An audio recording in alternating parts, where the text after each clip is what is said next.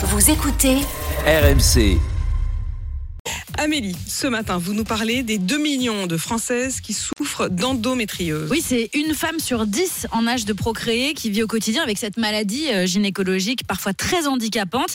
C'est le cas pour euh, Lorraine qui nous a contacté. Elle a été euh, diagnostiquée en octobre 2022 après 7 ans d'errance médicale. 7 ans, c'est la moyenne hein, d'ailleurs. La trentenaire souffre depuis la préadolescence, une gêne continue et des crises plusieurs fois par mois. C'est comparable à des coups de couteau, vraiment des coups de couteau dans les reins, dans le bas-ventre, un sentiment d'être rempli d'acide. J'ai beaucoup de difficultés à marcher certains jours, donc euh, je suis accompagnée d'une canne. Donc c'est vraiment une douleur envahissante. Il n'y a pas de traitement pour la soulager? Si, il y en a, une pilule hormonale notamment, des injections aussi, euh, mais c'est insuffisant dans son cas. L'été dernier, elle doit subir une hystérectomie totale. On lui retire l'utérus, les trompes, une partie de la vessie et du vagin. Malgré toutes ces souffrances, Lorraine n'est pas reconnue en affection de longue durée par l'assurance maladie, avec des conséquences très concrètes hein, pour son quotidien.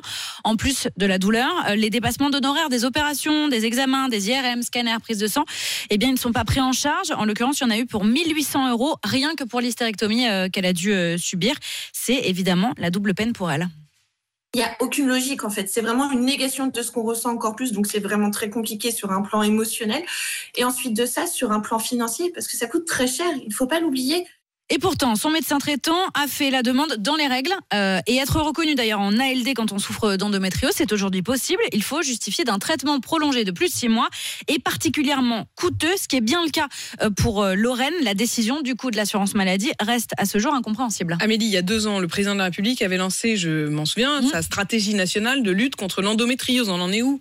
Guillemette Franquet a enquêté. L'État a effectivement débloqué, il faut bien le dire, 14 millions d'euros pour la recherche, mais aussi la sensibilisation des plus jeunes publics. Des filières de soins dédiées se développent un peu partout euh, en France, mais il reste encore beaucoup de chemin. L'association Endo France, avec qui nous avons pu discuter, réclame notamment une harmonisation des critères de reconnaissance d'ALD. Vous avez bien compris que, en fait, ça dépend un peu du territoire, ça dépend de la région dans laquelle vous vous situez et de, et de quel ARS euh, ça dépend.